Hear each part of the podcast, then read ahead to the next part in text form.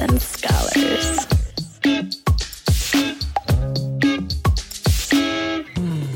You were listening to a Pleasure podcast. For more from our Sex Podcast Collective, visit pleasurepodcasts.com. Thanks for tuning in. Sluts and Scholars is a sex positive, shame free educational podcast where we try to help you talk smart and fuck smarter. While we love to give advice and resources, please note that this podcast or any emails from us are not intended to be therapy or a replacement for therapy. Welcome back to another week of Sluts and Scholars, where we talk smart and fuck smarter. I'm Nicoletta, and I'm a licensed marriage and family therapist and sexologist. And this week, I am welcoming Tatiana King. She is a sex educator and blogger for Blex app, and she's originally from Durham, North Carolina, and graduated from UNC Greensboro with two bachelor's degrees in psychology and Spanish. What a scholar! She is currently a graduate student at Widener University, which is where I'm doing my doctoral program, and she's studying social work, and human sexuality. During her free time, she volunteers as an educational presenter for the Center for Positive Sexuality, travels throughout the world to speak at sexuality conferences, and hosts in home lingerie parties, uh, which I want to know more about. Her focus is on sexuality education, including, which it should always include, female pleasure, kink, and alternative sexualities. Welcome. Thank you. I'm really excited to be on this podcast today because I am a huge fan. Thank you. That's so, it's so nice to hear, and I so so appreciate it. And it never gets old. So thank you for the feedback. um, so, firstly, we are interviewing this. Let's see. Today is uh, June sixth, so this might come out later. But um, how are you holding up with everything going on? This has been quite a fucking week. Oh yeah, everything has been very have a lot of mixed emotions about it. On one front, I am angry, but I partially want to hold myself back because I don't want to come off as the quote unquote angry black woman. And then another part of me is just sad about all the dissension and discord that's going ar- around with people. And all the conversations can be pretty tiring, but in a way, it also makes me feel more empowered to speak up about issues that are related to my community mm-hmm. and just be a voice and use my platform to really let people know about what's going on and the fact that the murder of George Floyd is not an isolated incident. There are a lot of layers that go into this conversation due to systematic racism and prejudice and all kinds of scenarios that go behind this. So my mind is in a lot of completely different places right now, but thank you for asking. I mean that's that's for sure and I, I like what you said about the community aspect of it because part of why I wanted to have you on the podcast today is to talk about a, a community that you're helping with, which is the Blex app. Um, so, what what is the Blex app, and what what does it do, and how does it create community? The Blex app is devoted to strengthening melanated sex, intimacy, and relationships. And just to clarify, this is kind of a, a newer word I've been hearing amidst the, you know, George Floyd murder. Um, what does melanated mean? Basically pertaining to, well, in this sense, for Blacks, it's pertaining to the Black community, but some other people may use melanated as in people of color as well. So um, basically non-white voices. But so people who have like been silenced or Mm-hmm. More pertaining to marginalized communities. And um, the Blex app also promotes a sense of community among the Black community because many times intersections of race and sexuality are excluded in the average average conversation of human sexuality. So that's in a way there to foster a sense of community because we don't get these conversations in our sex ed. Hell, a lot of people don't even get sex ed to begin with. So that's part of why this app has been created. So, what does the app do? What can someone expect if they're joining? Well, there are two specific features that I definitely want to pinpoint today. There's one in which I come in. When people download the Blex app, they can be paired with coaches in a secure and private chat room to discuss anything related to sex and relationships. And there's also another feature where there is more of the community aspect where there are blog posts and chat rooms where you can chat with other people who have downloaded the Blex app and really just have conversations about anything that's on your mind pertaining to sex, intimacy, even mental health. And with the blog posts that go along with it, there are a lot of different topics that you can read from and even gain knowledge on or relate to. What do you think are some of the barriers getting in the way for folks to like use this service? Because talking to a stranger about sex stuff can be like daunting or vulnerable or scary. And then if you maybe add the intersection of being black, I wonder how that potentially gets in the way of of using this. Well, for me specifically, I've been raised in more of a conservative and very religious upbringing with the schools I've gone to and the churches that I used to go to. So, a lot of other Black people who have kind of grown up in that particular situation, they also may feel a stigma about bringing forth and enhancing and expressing their sexuality because there are so many things that relate to our sexuality, such as stereotypes in the past that have been brought up through our culture. I mean, if you take things back to slavery, um, many Africans were looked on upon as what's the word? Hypersexualized. And yeah, sexualized for their embracing of nudity in their culture.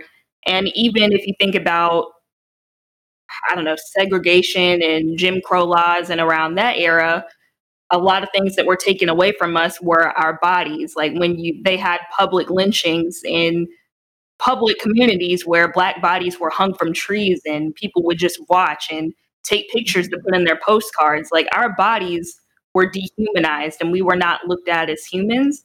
So I think a lot of that aspect is that we we have a hard time maybe embracing our bodies in an empowering state because of all of the history that goes behind it.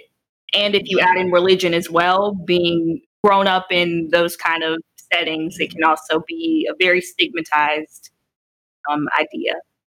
Yeah, I think what you were talking about, the historical thing, and tell me how this resonates with you. And obviously, I know you can't speak for the entire Black community, but for you personally, um, something historically that I think has stood out is just like the hypersexualization of, of black people to the point where it's like, oh, they're they're either a predator or they're unrapeable, depending on gender.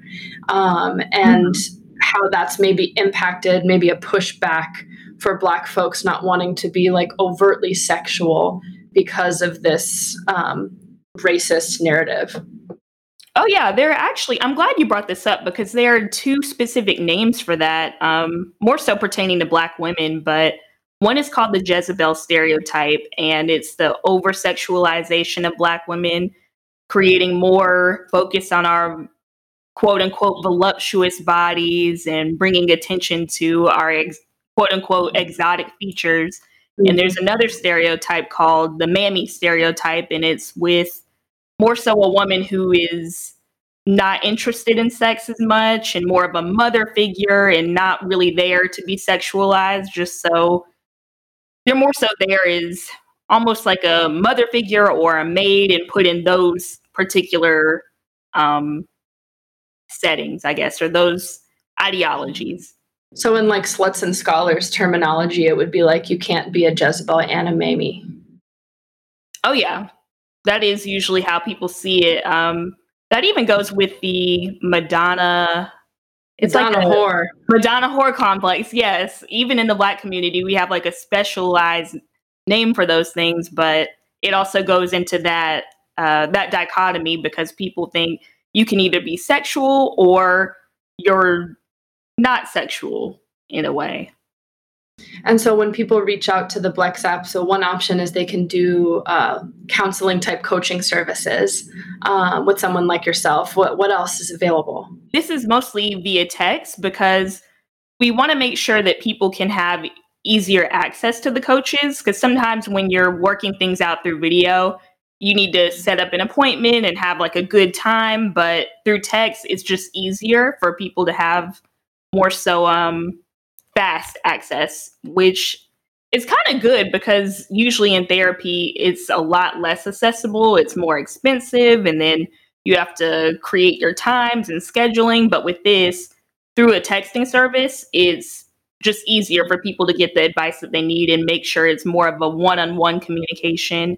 And it makes you feel more personal or closer to the person you're chatting with. So if you sign up and you have a question, would I, if I send a text, would I get you every time or would it be like whoever's available? Well, what happens is people who download the Blex app, they fill out an assortment of questions and then they're paired with a specific coach. So if you get paired with me, it'll mostly be me unless I yeah, I don't know what happens after that. I'm pretty sure it's just one coach unless there's anything that goes on in which you want a new coach. But we do our best to pair people up with one specific coach that fits their needs. Well, it sounds like it's new and still growing. And obviously, I don't want you to go past any confidentiality things, but in general, what kind of themes have you seen folks reaching out for? Definitely how to maintain relationships during the pandemic. It has been a lot harder for singles to really have that interpersonal relationship with other people while they're stuck in their house because a lot of times we've been focusing on couples married couples or people who have been together for a long time. But when you think about the singles who are actively dating but not in a relationship, it's very hard for them if they especially like being out and going to bars, meeting new people. So that is definitely one of the main themes that I've been seeing so far. What do you say to folks like that? Because that, that is a struggle. A lot of people I've talked to said that the online stuff is more just like pen pal or like sexting. And some people do like online video dates, but I think obviously some states are starting to open up, but I imagine people are, a lot of people are being cautious. Oh, yeah. Usually what I say to them is, well, for one, if you haven't gotten more comfortable and familiar with your own body and your own pleasure, definitely seek out mindful masturbation and figure out what works for you because sex doesn't begin and end with another person. It can even be a relationship with you and your own body. So just take the time to explore your body just for the purpose of exploration. You don't have to think, okay, I have to orgasm now. Let me get this over with. Let me put on my favorite porn. Like literally just be in your room, start touching your body and feel what is great for you. And another thing that I've suggested was find dating apps that don't necessarily promote only hookup culture, but also foster a sense of community. For example, there's one called hashtag open. I don't know if you've heard of it, but it's a very yeah. inclusive app and it has, I think, over 24 genders and multiple orientations that you can um, that you can put on your profile. And it also tailors to different relationship styles as well. And aside from the dating aspect, it really is a genuine community. They they have web, webinars every week about different topics related to human sexuality. And I mean, if there are people who, like me, don't really get into the hookup part really fast and I, you want to get to know someone, that is another option as well. Because people can literally put, I'm looking for friendship, and that is totally fine. I mean, I hope that people respect that because I've definitely seen on other things like not looking for anything, blah, blah, blah. And then still, you know, people like to push boundaries. Oh, yeah. You'll literally say something like, I'm not really looking for anything. And then all of a sudden you see an unsolicited dick pic in your in your messages and you're like, what in the world did I just say? I'm not right. in this right now.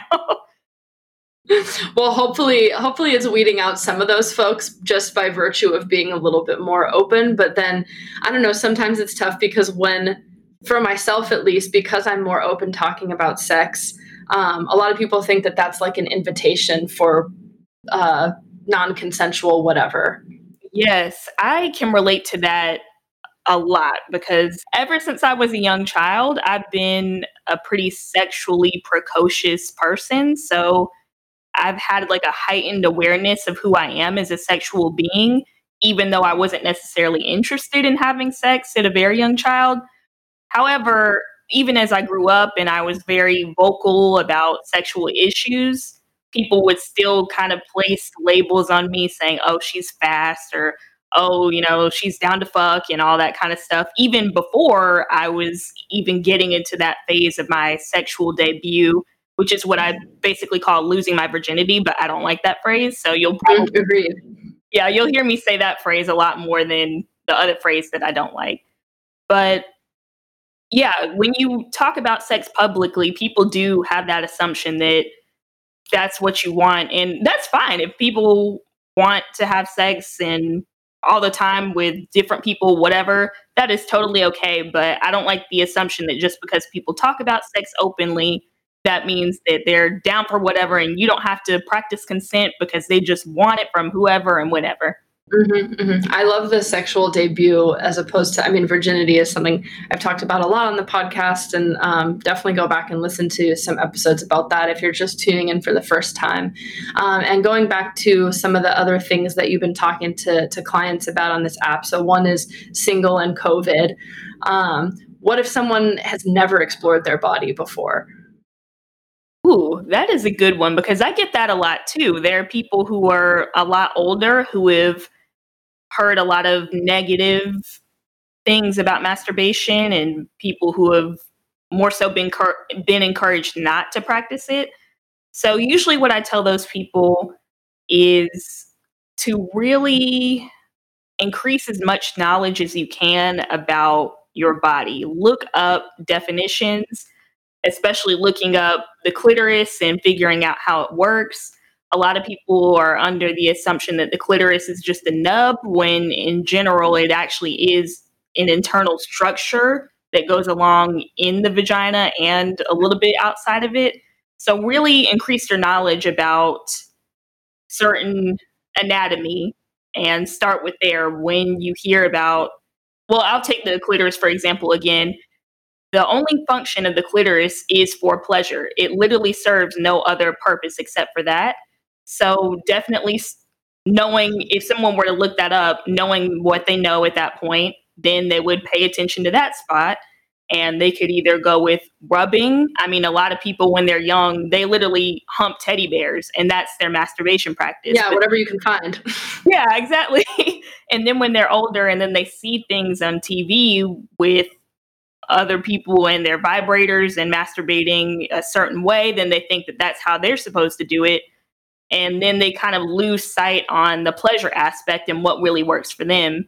And i can speak on that to myself because a lot of times in tv you'll see someone fingering themselves and i'm thinking okay that's definitely not how i masturbate. So just don't go by what you think you're supposed to do and literally just figure it out by exploring anything and for folks who maybe want to see what that can look like, um, there's a resource that I really like, OMG Yes, um, which is a, a website where you yeah, you can watch how different people self pleasure of all different body types and colors and shapes and sizes and whatever, and just like watch what people do just to maybe get some ideas. But to me, even before that, based on what we were talking about earlier, it seems like it's even about accepting that you have a body that is pleasure able, meaning like if you exist in a culture where you feel like your body and yourself has no rights or is not seen as good in any way, shape, or form, it's hard to be like, oh, I deserve to get this sexual pleasure. Definitely. I really like that. I, yeah, I think um, that's something that Afrosexology talks a lot about that I that I that I really agree with. And um, what are some other things that that you think you've uh, been encountering on the Blex app? Through the Blex app, I talked about singles before, and on the other end, there are couples who are wondering how to navigate their relationship without tearing each other's heads off because I don't care how much you love someone, if you spend so much time with them day after day, hours after hours, there is a potential that you can get annoyed with them and just completely grossed out by their presence. I know how I am. I'm one of the most extroverted people in the world, but I do like my space to be alone, to work, to be zen. So I suggest that people do something different. They go to a different section in the room and take care of their work or instead of eating together because some people do like to gather together to eat. Maybe even take time to eat separately, take time to go for a walk separately, just do some activity separate and then come together at certain parts of the day. Just don't feel pressured to be up under each other 24 7 just because you're in the same house. It's okay to be separated sometimes. I know that there's been talks of like sexual wellness during the pandemic, but as some cities and states are beginning to open, I wonder what we should keep in mind for like sexual wellness now that people have been like locked up for so long. oh, yeah. I think that during this pandemic, people have had more conversations about keeping their health in check. And I do appreciate that because I don't know about you personally, but in my friend group and the people I know, a lot of people don't use condoms. A lot of people are not safe with their sex. And I guess it's different if you've been in a long term relationship and you know the rules, you know the boundaries, or you're trying to have a baby. That's one thing. But in a lot of cases, it is crucial to keep your sexual health in check. So I think as things start to reopen, I definitely encourage people to go to the doctor and get their checkup, get tested for STIs, and mm-hmm. also just keep in mind that even though we've had these conversations and started to I don't know, maybe even stray from keeping our sexual health in check, it should always be at the forefront of your health. Don't necessarily think of your sexual health as something on the bottom of the totem pole. It your sexual health is just in just as important as your physical health, your mental health, spiritual health, all of it. Which is tough because that's not what insurance or other areas of culture tell us. I know. you know, fuck that. Listen to Tatiana. exactly right. But I wonder if like everything that's been going on with the pandemic can be a starting point because now we've all kind of had to get used to using a barrier like a mask um, or glasses or goggles or whatever, and um, using communication to talk with other people about those boundaries. So when you're maybe doing social distancing, you're like, well, here's what I'm comfortable with. Like, oh, I don't want to come over, but can we do a walk? And so to me, these are all skills that can be reflected in sex conversations. And if you've been practicing social distancing like you're already you've already done it. You've already practiced it. Right. I like how you brought that up because creating boundaries and expressing consent can easily be part of a regular conversation. I know it's gotten a bad rep for being cringy and robotic but literally all it takes is saying i'm not sure if i want to do that but we can do this instead or even take sexting, for example, that's been quite popular amid this pandemic. You can even start it out by saying, Hey, I had a sexy dream about you last night. Do you want to hear what happened? Or something along those lines. It can easily be just a regular conversation with a friend, a sexual partner, or a lifetime partner. And coming back to Blex for a second, I think why do you feel like it's super important to have black people hearing from other black people as opposed to like if i were like i'm not going to be hired for blex i shouldn't be hired for blex oh, right. Mostly because many therapists i know of or many famous therapists are the typical white cisgender straight demographic and I like how the Blex app really dedicates itself to strengthening voices of our community because, for one, therapy in our community is a very stigmatized thing. I remember when I was in middle school, I told a, a, an adult figure that's very near and dear to my heart. So no shade to them if they happen to be listening to this when it comes out. You left it, you left it very vague. right. so when I told them that I was feeling very depressed in middle school, they literally looked at me and said, "Wow, that's really not okay. Depression is of the devil." And I'm looking at them like, "Depression is of the devil? Oh, wow, that's that's really scary." And then I started going crazy in my mind. I'm like, "Oh, I have like a demon inside of my head. What in the world is wrong with me?" That's traumatic. Oh yeah, it was for sure. And What do you think I their hope was in telling you that? Like, let's say, let's say in their belief it really is of the devil. What are you supposed to do with that? Do you just pray? Do you go to church more? Like, what's the what do you do about it? Well, I definitely prayed mostly because with me, my religion is more of a personal thing. It's not, I'm not one of those Christians who's going to tell you, you have to go to church, you have to abide by certain laws. I'll straight up tell you that my belief in God is very personal. So I suggest you do what you feel convicted to do. And I felt convicted to not only pray, but to really look through resources that'll help me because prayer is one thing but actions are another. Actions and knowledge and resources is really going to get me the help that i need. So that's what i would tell someone if they were in my position because a lot of people especially in the black community have a misconstrued view on mental health and a lot of us doubt that it even exists when mental health isn't the best. A lot of us kind of dismiss depression and anxiety, mostly because a lot of us are viewed as the strong figures, especially Black mm-hmm. women. We're there to save the day, we're the strong ones. Mm-hmm. So when our mental health is not where it needs to be, sometimes we can look down on ourselves. So there, yeah, there are a lot of layers to that question. Yeah, I was going to ask what are some other reasons, either for yourself or from people you've worked with, in terms of like why there is a stigma around mental health in d- different Black communities?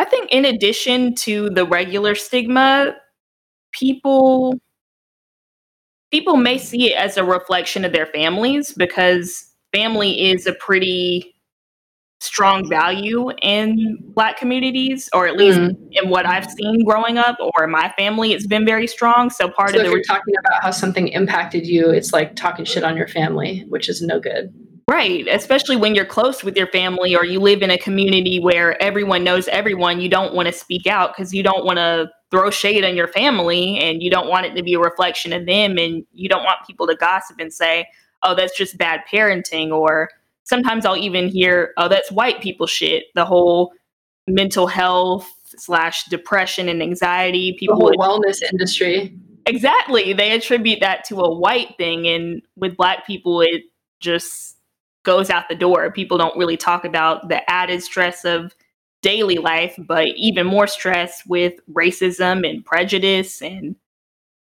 socioeconomic status and systematic issues. So there's a lot to it. So, how did you get from a place of thinking that you had a, like a, a demon impacting your mood to a place of like, I'm going to go study human sexuality? Ooh, that's a good question. I it was mostly my dad who encouraged me to really pursue this field. Um, when I was younger, I did feel a lot of shame surrounded my I mean about my interest in human sexuality and I thought it was kind of odd that I'd even want to learn about this knowing that I didn't want to have sex yet I was so interested in the topic and interested in people's bodies so part of it was a lot of internal work that I had to do. I really found it in myself to have confidence about speaking what I was interested in. But my dad specifically, his whole blessing, I guess to say, of just encouraging me to pursue what I wanted to really helped out a lot. Both of them, I mean, they've been my biggest support system. So once I got the okay from them and them saying go for it, oh, you couldn't tell me shit after that. I was blogging. I was doing everything I could to put out positive information about sexuality. And then I just went from there. Well, a little bit of like a switch to a different topic in terms of your blogging. As I was, um, you know, hopefully consensually stalking you on the internet in preparation for this for this interview. Um, I came across a, a, recent presentation that you did for the Alt Sex conference in New York, which if you aren't familiar with it, you should check it out. I think it just happened online, um, but it, I believe it's annual. Um, but your presentation was about demisexuality. Um, what is that? Demisexuality is well, some people may describe it as an orientation. Some may describe it as a way that people express their sexual desire. But it's basically when someone experiences a secondary sexual attraction.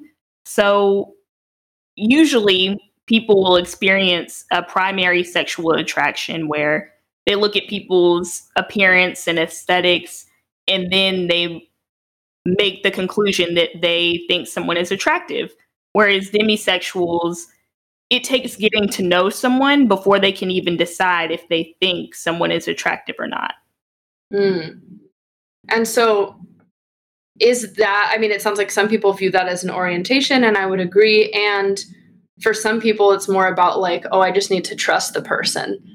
Do you feel like there's a difference between like someone who's just um, maybe feeling nervous or dealing with trauma or needs to trust? Or would you like say that that's just being demisexual? That could be part of it. Um, in my personal experience, the best way that I could describe it as some people can walk into a bar or just any type of setting, they see someone and they think, oh, wow, they're attractive. I could potentially be interested in them. But a demisexual looks at someone and there's really no initial sexual attraction there until after they've gotten to know them. So mm. part of it can be some anxiety on other people's parts, but for the most part, with many demisexuals, it's more so about getting to know the person and then all of a sudden the sexual attraction develops. So it's a little less about developing crushes and more about how the sexual attraction comes later. And how do you urge people to like share that with someone they might be interested in getting to know? Because I mean, maybe that feels foreign to potential partners. Oh, I know it does because a lot of times people have, you're like, bitch, that's my life. Thanks. Right. people have kind of dismissed it as being traditional, and it's not even necessarily that I'm a traditional person because I'm really not.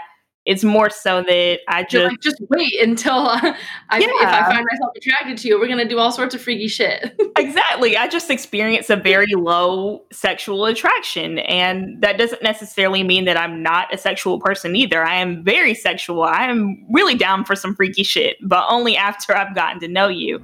So I do encourage people to be honest about how they express that sexual attraction and try to create analogies or really in-depth descriptions and really go in depth about it because a lot of people will say oh well isn't that just everyone? You know don't people normally just wait to have sex until they've gotten to know someone? But it's not about the conscious choice to or not to have sex. It's more so about your attraction which is something you cannot control Mm. So instead of being, I'm making this conscious decision that I would like to wait until I know I can trust you, you're like physically not having a desire response. Right, exactly.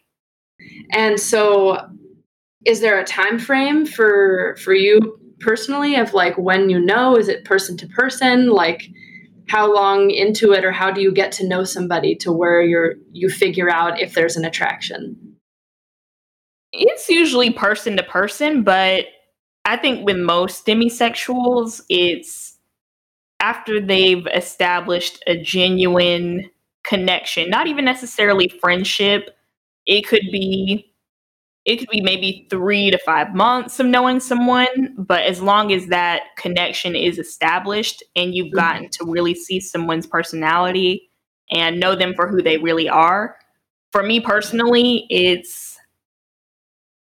it's a few months down the road for me. I mean, people, my friends would always nudge me and be like, you know, why don't you go for that person? What's wrong with you? Can't you see that they're attractive? Why, what's wrong? Are you not like into them? But with me, it's just, it takes a while for it to get there until I know who you are and mm-hmm. know if I even, I don't even, it's, it's such a hard thing to describe unless you know it to be true for yourself. But, that's the best way I can describe it. Really, just until you have that connection and you really know someone for who they are. Well, and like you said, it doesn't mean that folks who are demisexual are not sexual. It's just it, it looks different.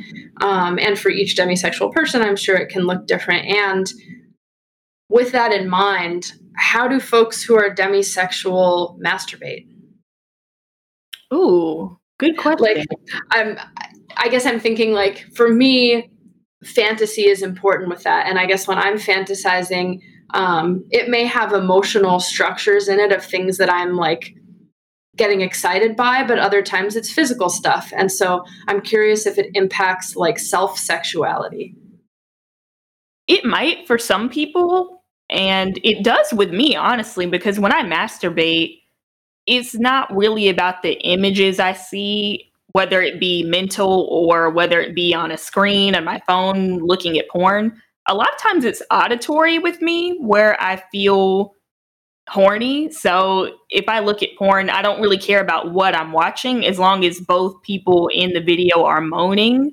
Mm. For me, it's very it's very much for what I hear. And I, I don't know if a lot of other people feel that way or if I'm just unique in that aspect, but a lot of it really is from auditory stimuli. So that's that's a really interesting question. Yeah, I, but I do I do wonder if the fantasies include more like emotional stuff where it's like I'm turned on because we're so connected.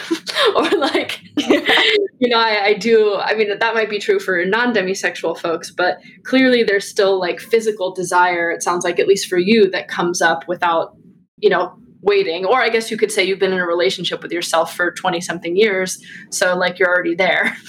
Oh yeah, that's a good way of putting it. Yeah. I think that could be it because I've always felt pretty. Comfortable. So you're like, I know me, and now I think I'm hot. Like it's cool. Right. I felt pretty comfortable with my body for a long time, so maybe that could be it.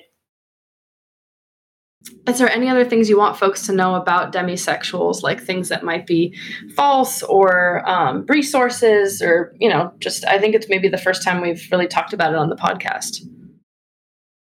One thing I would like to stress is that it's not, I mean, we kind of did go over this, but I just want to stress it even more so now that it's not that demisexuals are not interested in sex and it's not necessarily a thing that's normal for everyone. And hell, even if it is normal for everyone, it's just terminology. Just because it, it could be common for many people doesn't necessarily mean that we can't put a name or a label to it. And if people don't want to put a name or a label to it, that's fine as well. But yeah, it is very unique and personal for many people. But like I said before, it's not necessarily that we're not interested in sex or that we're traditional is strictly about sexual attraction and how we experience that sexual attraction rather than sexual desire or any of that other stuff. I could see that being difficult for some folks who aren't super confident with themselves or who struggle with, I don't know, some self esteem things because they might be like, oh, well, if this person liked me enough, maybe I could convince them to be attracted to me mm-hmm. or convince them to be you know sexual with me. And if they don't have that that it's hard not to take it personally. When in reality it has nothing to do with them. Right. Because i i have gotten that from people in the past they're thinking okay does she not like me? Or do i just have to do more convincing? Do i have to show out a little more go on more fancy dates or something? Like what what's the holdup here when in all actuality, it really had nothing to do with them. And it's not a cliche line that I'm saying, oh, you know, it's not you, it's me. But for real, it's not them. It literally is me. So, mm-hmm. yeah, that is important to recognize. And just like with the definition you used earlier of sexual debut, sex and sex play can obviously look super different. And so, where does kink or BDSM practice fit in, at least for you as a demisexual? It sounds like um, like is that something that you could engage in first because it has to do with getting to know someone or does it require a sexual desire level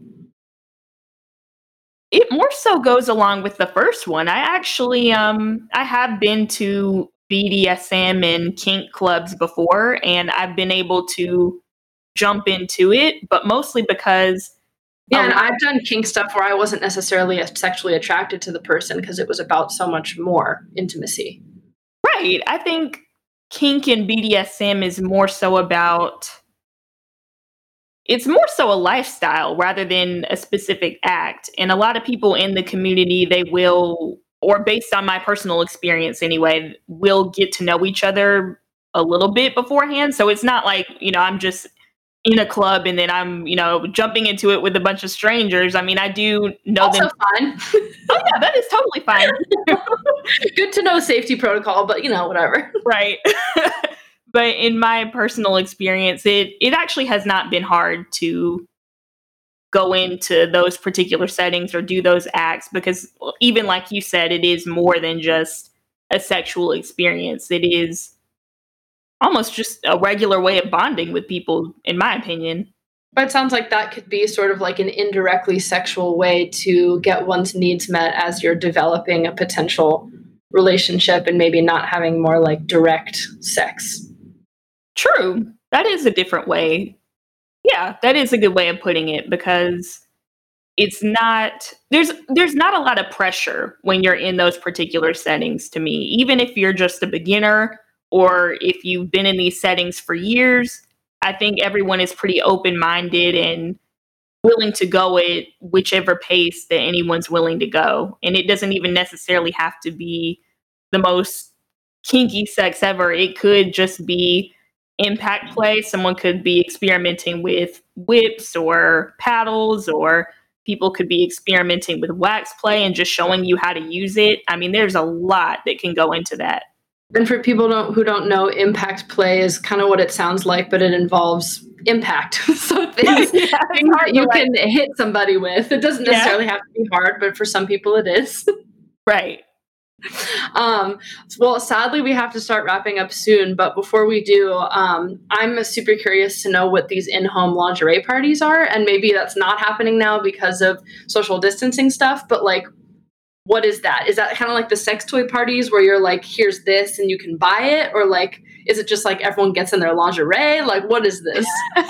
so it was junior year of my undergrad career at UNC Greensboro. And my roommates and I, we were really bored one weekend and we thought, hey, why don't we get a group of girls to come over and we can all just dress up in our lingerie? Because that night, I remember it so vividly. It was me, my roommate, and one of her friends, and we were just gossiping, talking about guys. And then we figured out that all three of us talked to the same guy at the same time a few years back. And we had just been adding the dots and putting things together. And we're like, oh, wow, all three of us got played by that same dude. So then we said, why don't we just invite a bunch of girls, all of our friends over, and we can have a self care day. We can dress up in our lingerie, gossip about guys we've been with, and just laugh at it all. So we created these parties, and we would have uh, fruit, a lot of drinks, and just really have a good time dressed up in our lingerie and doing what feels great for us, which was bonding with a bunch of other girls about past humiliating experiences with our dating lives. So what has it turned into now? Now it's actually got um, well, okay, with the pandemic it literally has not happened and I mean, I guess you could do lingerie parties over Skype. Who knows about privacy laws, but you know.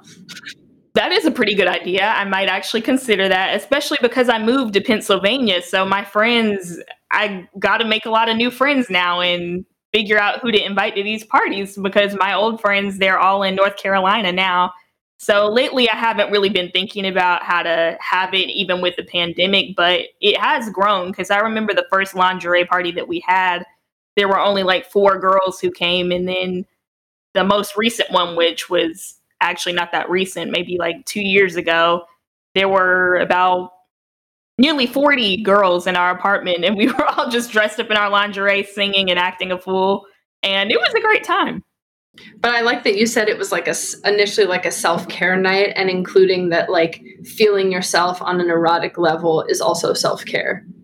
Oh, definitely. People don't really get into how your erotic self really brings out the best part of you because people people tend to separate sex and think of it as just an act in which a penis goes into a vagina when really it's so much more than that. You don't even have to just use a penis and vagina. There are so many other body parts you can include. And, uh, right. So many different holes you can include. and even outside of that, there's just your sexual expression in general. When you feel like you've elevated yourself and you're free to express who you are as a sexual human being, that can do wonders for your mental health because there were so many years where I feel like I had to repress that. And I just wasn't happy in who I was as a person because I feel like I wasn't being my true self until I finally started blogging about sex and I was open about it and speaking about it publicly at different conferences and speaking about it with my friends. And now shoot, I I feel like a boss ass bitch right now talking about all the things I talk about now. You are a boss ass bitch. Thank you. You are too. well, thank you so much for for joining. Um, one last question I have before we wrap up, and this is more of maybe my own processing that I need to do in my own time that I don't want to necessarily put on you, but I think something I've seen at least in the last couple weeks is like not putting black folks in the seat of like you need to teach me and explain things to me. So i would be curious like how this was for you in terms of an interview but also is there a way in your just individual opinion that you'd be willing to share in terms of how to uplift uplift voices while not putting the onus on like oh you're black tell me about black stuff? Thank you for asking that because and you also don't have to answer because that might be saying what I'm saying of like, it's not your job to teach me this. But I, am curious if you're willing to, what your thoughts are. Oh, no, it's totally okay. It's a great question, actually. I think people can amplify Black voices by just doing what they normally do on a daily basis. I mean, you, there are so many mainstream resources in the public, and they're very centered towards white people. And if you just took the time to search up black owned businesses or black people in let's say the porn interest industry or black actors black actresses even promote black authors who have written amazing books. Like just go out of your way to search different resources that you're not really used to seeing. And that's one way that you can amplify black voices by promoting their work. And not even just as a trend because even this past Tuesday with the whole Blackout Tuesday, and I even participated in just, I guess, because I partially because I felt pressured to, and partially because I felt like I needed to. But I mean, it was great seeing everyone post their black squares in solidarity toward the movement. However, I want to see people really show up and promote our work on a daily basis and not because it's the popular trend that many mainstream corporations and businesses are pandering to at the moment because they want their I don't know, their woke cards, so to speak. Right. So I think a lot of part of amplifying our voices is just doing it. I mean, anytime you see someone who's black and you like their work and you like them, just shout them out and help other people see what you see when you look at black voices and black people. Well, thanks for sharing your perspective on that. And I want people to be able to follow the work that you're doing and shout you out. So, um, how can people follow you and check out the Blex app and, and everything that you all are working on? If you want to find me and stay up to date with my work, you can follow me on Instagram at Taty on underscore K underscore King. That is T A T Y underscore K underscore K I N G. Taty underscore K underscore King. Thanks, uh, Tatiana, so much for joining. And again, if you want to follow what I'm doing at Sluts and Scholars, you can find me on Instagram at Sluts and Scholars, on Twitter at Slut Scholars, and pretty much available anywhere you get your podcasts. And if you have a moment, please rate and review so we can continue doing the show. Thanks so much.